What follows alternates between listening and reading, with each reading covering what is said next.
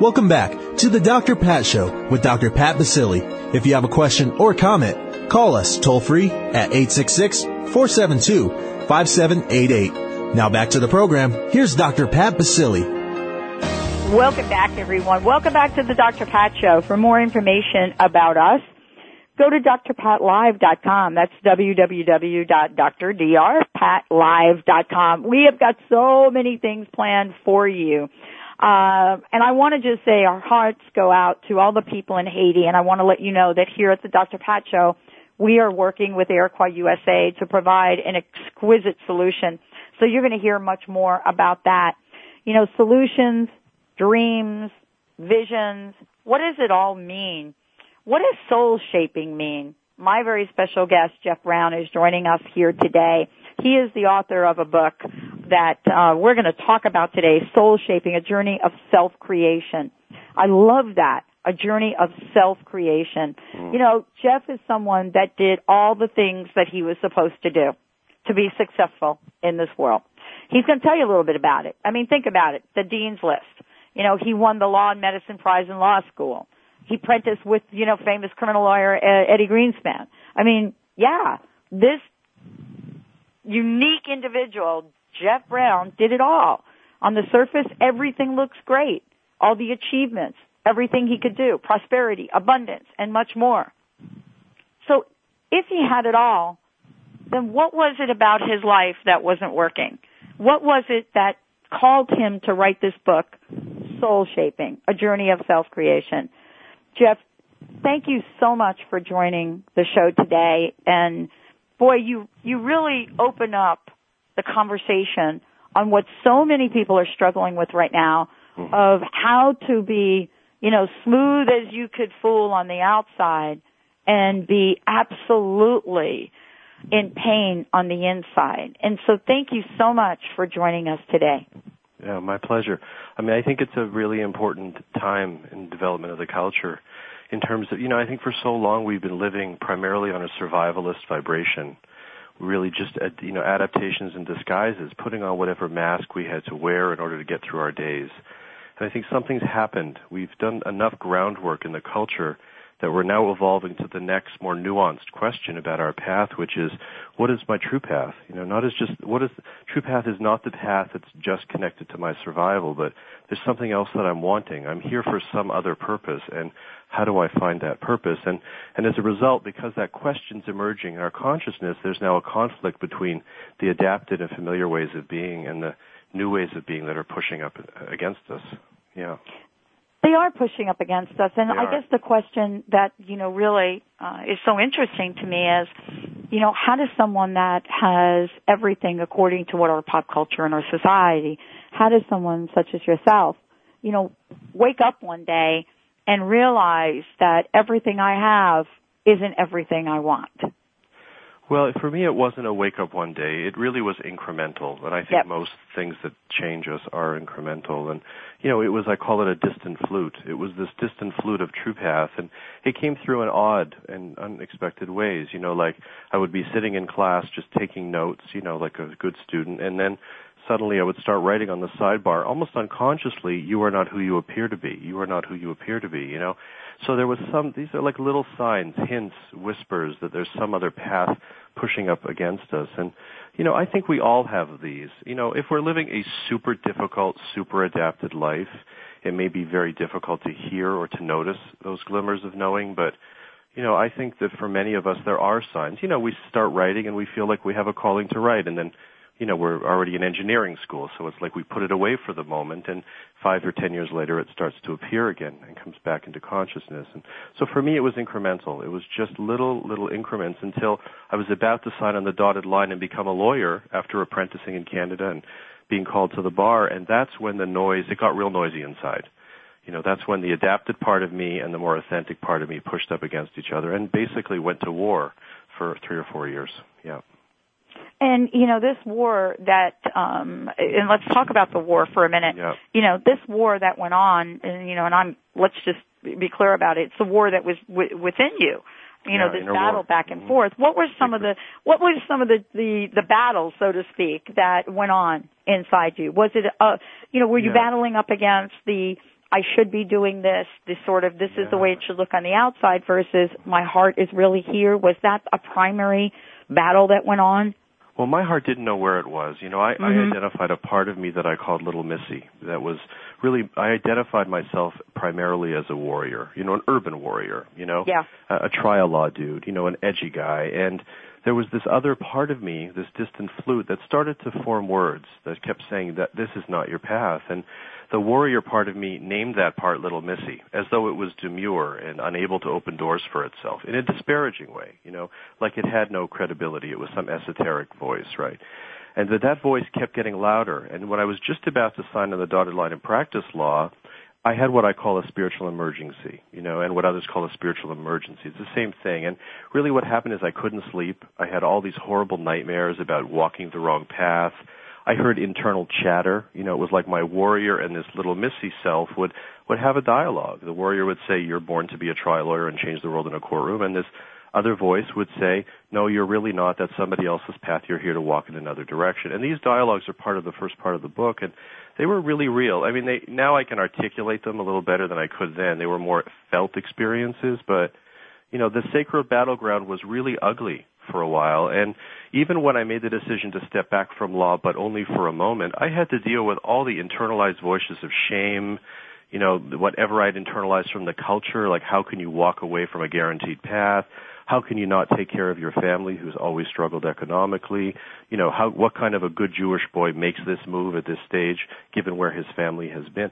I had to deal with all of these demons inside of me before I resolved this. Yeah. When we take a look at our lives, and let's talk about the book Soul Shaping, because this is the book that you wrote. There are a couple things that I wanted you to share with the listeners. Writing a book is one thing, but, you know, being able to talk about the life journey and the ability to truly shape one's soul, you know, that's clearly a message that people are really looking for right now. I had one of my listeners come on the air the other day and say, my soul is lost, and I wanted you to talk about that. You know, were you looking for your soul, so to speak? Or is there a deeper meaning in what the listener was saying? My soul is lost. That's so profound. Yeah, I mean, I think my soul was really looking for me and was trying to bring my identifications, my archetypal identifications, into alignment with my soul's journey. You know, I mean, throughout my life, you know, I had these glimmers of knowing. And now ultimately I look back on it and where I'm sitting right now, and all of it has been validated. In fact, it was true. And really what I believe that we come in with a divine purpose, that we're all sacred dynamite, and, you know, that really our challenge in our life, and it's a very grounded challenge. This is not just, you know, you're not just floating into this. We have to do a lot of work to clear emotional debris and clear the messaging from the culture and deal with economic reality just to hear the voice of true path, just to figure out what that little voice that knows is directing us towards. And then ultimately, even if we uncover some gifts or callings inside of us, it's not easy. It certainly hasn't been easy for me to bring them into embodiment, to actually actualize them. But really what it is for me is about honoring that soul's mission that you either chose or that was chosen for you on some level before you came into manifestation, and to make your life about that, you know, really make your life about it. And I get, you know, emails on a constant basis from people who say, I absolutely have no idea why I'm here, and I really want to know why I'm here. And, you know, they don't even really have faith that there is some divine purpose that's encoded inside of them. And I know for certain that there is a divine purpose encoded inside of them. It doesn't have to be noisy. It doesn't have to be a radio show scene. It doesn't have to be this. It can be something very simple and humble. And really the most important thing is just to find out what it is and to honor it. What you're talking about is so important. I think that for many people, they're going to and have had already the opportunity to truly look at what's in front of them, you know, how to look at a place where, you know, each of us becomes nurtured and nourished at the same time. You know, you write about a difficult childhood, and I'm curious about how that helped shape your soul or shape you in some way. You know, for the first part of my life, I identified my crazy family as false path. You know, this was not really me. This was like an accident, right? And true path was like far over there in distance over a mountain somewhere. And I was going to keep going until I found it, you know. But as the journey unfolded, I couldn't really distinguish spirituality from emotional material, you know? Like, what was the karmic field of expansion if not my relationship to my material? If not my relationship to this family of origin?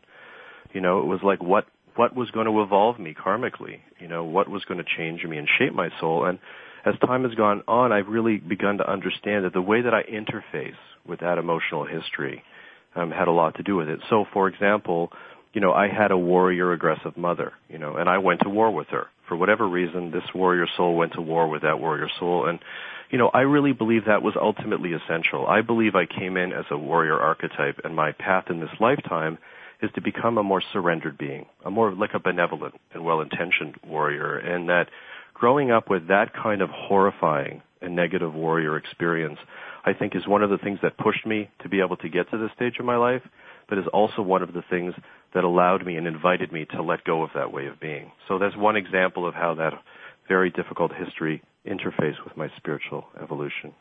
I want to just mention to everyone that's listening to the Dr. Pat Show, very special guest joining me here today, Jeff Brown. He is the author of Soulshaping.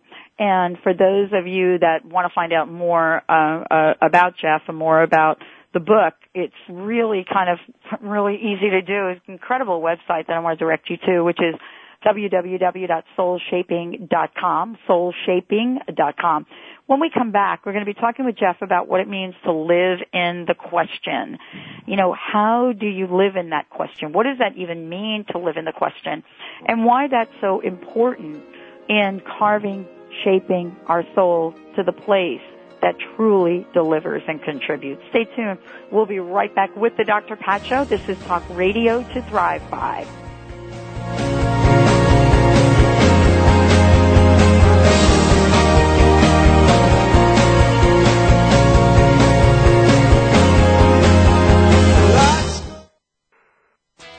Athletes, diabetics, moms, let me tell you about a new high-tech energy gel called Chocolate No. 9. Chocolate No. 9 is made with only organic agave and the finest dark roast Belgian cocos. No. 9 contains no refined sugar. No. 9 is a certified low glycemic index item, and best of all, Chocolate No. 9 simply tastes great. Find out more at chocolatenumber9.com or call 866-999-1909. That's 866-999-1909. Are you tired of being overweight and nothing you try can get you to lose the weight and keep it off? What if there was a way to lose the weight that didn't involve dieting, buying other people's food, counting points, or having risky surgery? I'm Cheryl Manchester from Positive Changes Hypnosis to share some successes from people just like you. Janine Crosby lost 89 pounds in 10 months. Brenda Eckel lost 75 pounds and went from a size 22 to a size 8. She is completely free from her insulin for diabetes. Becky Miller lost 65 pounds and went from a size 18 to a 6. Bill Birdsong lost 105 pounds and a total of 14 inches off his waist. His pant size went from a 50 to a 36. Make a lasting change in your life. Call Positive Changes in Bellevue at 888-311-7157 to schedule a free consultation.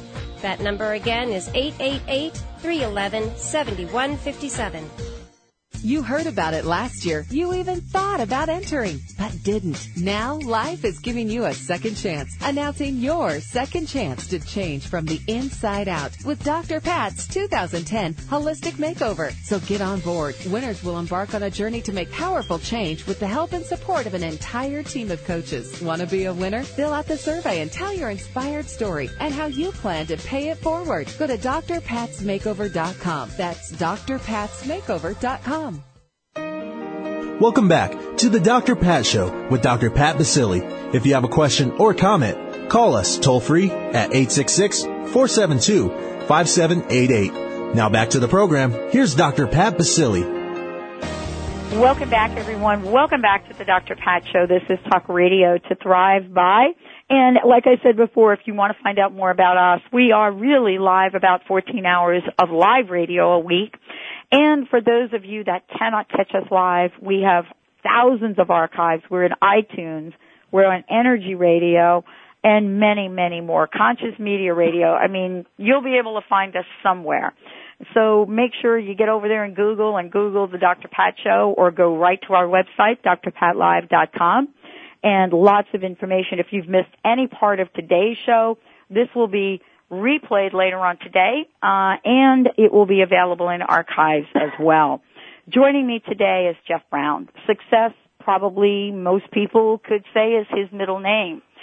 But in writing the book Soul Shaping, many, many things happened. But saying yes to the journey of self-creation is what today's show is about. Jeff, thank you so much for joining us today. Before break, I talked about one of the things you wrote about in the book, and that is living in the question.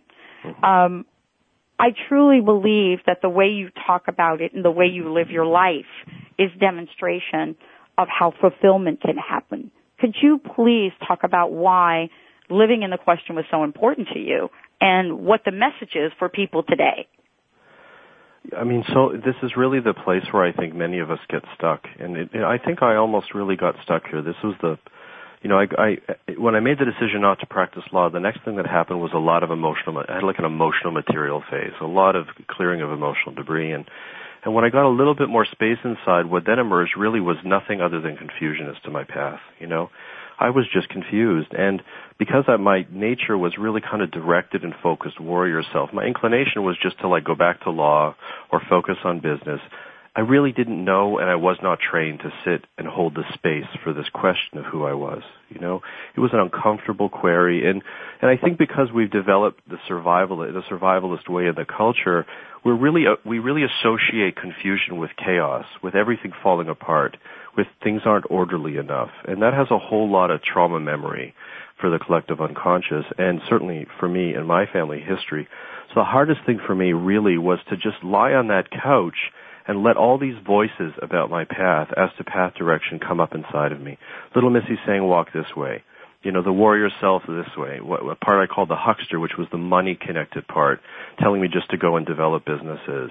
Just to sit for as long as I possibly could until these voices all got expressed. You know, it was like they're all sitting around the hearth and you pass the talking stick around and you create space in your life. You have a little solitude where you can let every voice get itself expressed. And, you know, after I did just enough of that, I came to a place where it was like, okay, this is one thing you need to explore, and you need to go back and actually start a law practice and explore that. And that was living in the question. It was like, okay, now I knew exactly what the question was, like what pathways of possibility were the most pressing inside of me.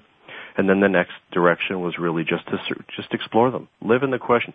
See your life as an ongoing question until you come to a more consolidated sense of who you are. And, you know, in a culture that's all substitute gratification oriented, that marketers try to direct us by telling us who and what we are, buy this and you'll identify yourself as that, it really goes against the cultural grain. But I think it is our only hope, because when old ways of being start to die and new ways of being on our soul-shaping journey start pushing up inside of us, confusion is all we've got for whatever period of time we have to sit with it. And I really invite and encourage people to be comfortable with it. I say flake it till you make it in the book. It's okay, as long as you're like a directed flake that's really looking for something real, it's okay to not know. It really, really is. One of the things that I love what you're talking about, you know, and what you write about, and for those of you that are just tuning in, Jeff Brown, my very special guest today, Soul Shaping is the book. You know, you've really hit on something. And how do we know that? All right, let's take a look at Facebook. I think you have something like 5,000 Facebook folks, right? Mm-hmm. What do you think it is about what your message really talks to or speaks to that's getting the attention of people in the world right now, people that are saying, I need to have more of what Jeff's talking about? Yeah. Well, I think there's a lot. I mean, it's a fantastic question. And I think, you know, it's become like kind of a grassroots movement. And I think there's a lot of places people connect to it. Part of it really is the emotional, the self-admission part. I did so much self-admitting in that book. And I think really self-admission is the road to our liberation, particularly in relation to each other. So many of us carry shame and self-doubt, and we don't even talk about the things we're so ashamed of. You know, and when we do, we often find someone else had the exact same experience, and we find that it's really not all that bad. And the book kind of opens the door. It's like an invitation to self-admission, and I think that's part of it. And I think the other part of it is I weave emotionality in with spirituality. Instead of, you know, presenting a detachment model for how we can get out of here and see our identifications as not who we really are and family history isn't real, and like, so we just kind of make this kind of quest for essence that's kind of disembodied or disconnected from who I am as Jeff Brown. Soul shaping really, and this was my struggle in writing the book. I felt like I was trying to weave together a model of like ascending with both feet on the ground or enrealment, really bringing, not just questing for the light or this floaty, pure consciousness place, but crafting a model that actually integrated in an inclusive way all of our experiences, practical and emotional. And I think that calls out to people on a very grounded level. It makes sense to them. It's relatable in their lives. And at the same time, it encourages and invites them to go to a higher and more purified place. Yeah.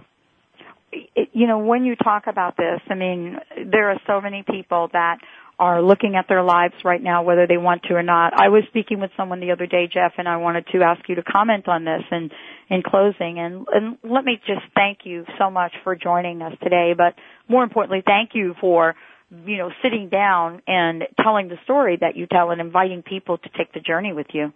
Yeah, right. I think that's what you and me and many other people are being called to do. And it does take courage to do it. And I think my question right now is about courage and what your personal message would be for people today that are reading your book, are listening to this show, that say, I truly want to step out there in the way that Jeff talks about. I just don't know if I have the courage. What can we say to folks? Well, you know, faith is an odd thing, and I don't have a simple answer as to why somehow I had, you know, no choice but to continue to push on through. The soul-shaping birth canal in this culture is a narrow one. I don't want to pretend this is an easy path for anyone. And, you know, the two things that I would say, the first is to create, just to begin, you don't have to go to the farthest ends of it in your imagining to begin with.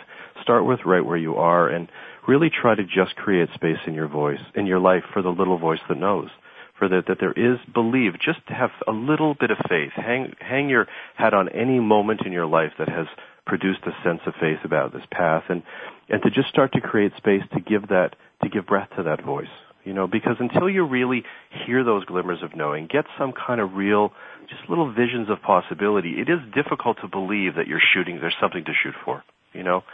And the second thing is absolutely this path is all about courage. I call it divine perspiration in the book, you know. It is the school of hard knocks. That's where we're at this stage of consciousness. This is not going to be easy. You are up against it. The sacred battleground is challenging. But if you stay with the process and you have faith and you surround yourself with people, and they're everywhere now in this burgeoning consciousness movement that will support you in your process, they're all over Facebook now. It's fantastic. You will get to a place where you feel much more satisfaction in your soul skin. I know it from my experience. But I also know that this journey, to reach the point where I felt like I really was where I was supposed to be, it probably took 12 to 15 years. And I think we have to be realistic about that and get out of this substitute gratification vibration where we think it's going to happen in 5 minutes. Oh, I love it. Jeff, thank you so much for joining us today. Soulshaping.com is the website. Powerful message, powerful book. Soul Shaping, A Journey of Self-Creation. You can go to the website. You'll find out how to get the book and much more. Thank you so much, Jeff. You got it. Thank you. I want to thank all of you for tuning us in and turning us on each and every day. It is without a doubt, what inspires me each day to do more. And that do more is in service of a purpose greater than myself. Thank you all for supporting us along the way as we support you. Until next time, remember to live life full out.